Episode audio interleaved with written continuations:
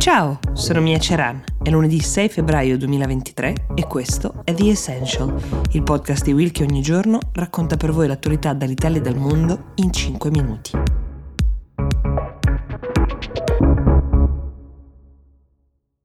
Questa è la storia di un pallone aerostatico immaginate una grande mongolfiera, che dalla Cina ha viaggiato fino negli Stati Uniti e che per settimane è stato oggetto di dibattito con conseguenze anche serie sul piano della diplomazia internazionale. Breve riassunto delle puntate precedenti.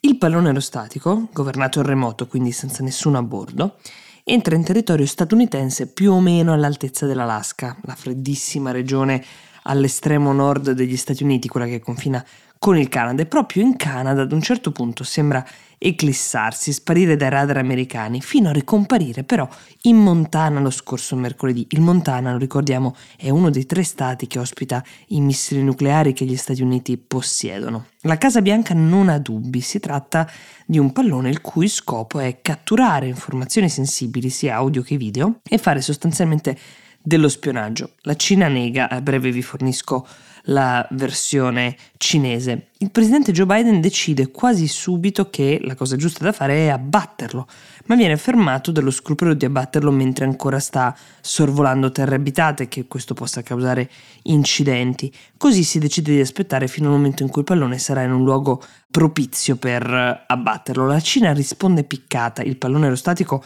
ha il solo scopo di registrare informazioni meteo, è finito in territorio americano per errore, proprio portato da un vento non previsto, così hanno spiegato le autorità competenti cinesi, abbatterlo è una violazione del diritto internazionale, ma la Casa Bianca attende fino a sabato, poi nel momento in cui il pallone si invola verso l'Atlantico, al largo delle coste della Carolina del Sud, a solo una decina di chilometri appunto dalla costa, lo abbatte con un caccia F-22 che era partito da Langley, Virginia, che ha sparato un missile nessun danno a chi è a terra, quale obiettivo che ci si era dati, ma segue una frenetica corsa a recuperare i resti sparsi in giro in un raggio di 15 km prima che il mare li inghiotta. È un'operazione fondamentale per dimostrare che veramente il pallone fosse utilizzato per spionaggio, ma è un'operazione complessa, intanto perché ci sono pochissimi minuti a disposizione prima che le cose vadano al fondo, forse secondi. L'Atlantico in quel punto si fa profondissimo, già solo a pochi metri dalla costa, ammesso che poi si riesca a recuperare tutto quello che c'è, e bisogna rimettere i pezzi insieme decifrarne il funzionamento, ma questa vicenda si fa così scottante che nel frattempo il segretario di Stato statunitense Anthony Blinken, che aveva un viaggio programmato da tempo a Beijing, lo cancella, un gesto che ovviamente viene preso non benissimo dalle autorità cinesi. Il Pentagono giustifica questa azione spiegando che altri palloni di questo genere sono stati avvistati negli anni in cinque continenti diversi, compresa l'Europa ad esempio, insomma cerca la solidarietà di altri paesi potenzialmente spiati. Come in un presunto delitto, ora si attende l'esito dell'autopsia su questo pallone o sui suoi pezzi e solo lì sapremo veramente che cosa è accaduto.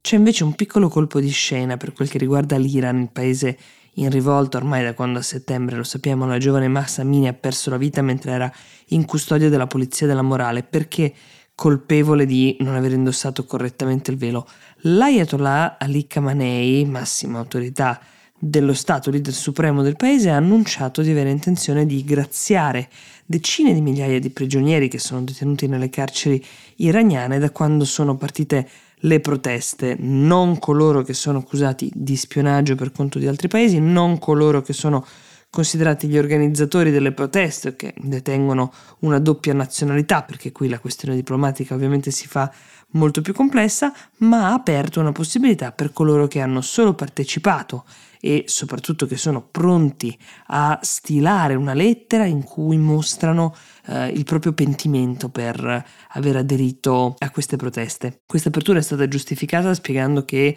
secondo lo Stato iraniano la maggior parte di questi manifestanti sono in realtà mossi da propaganda straniera che ha fatto breccia nel paese che sta animando queste proteste. Il pugno duro del regime iraniano si è visto in questi mesi in cui molte proteste sono state fermate con una repressione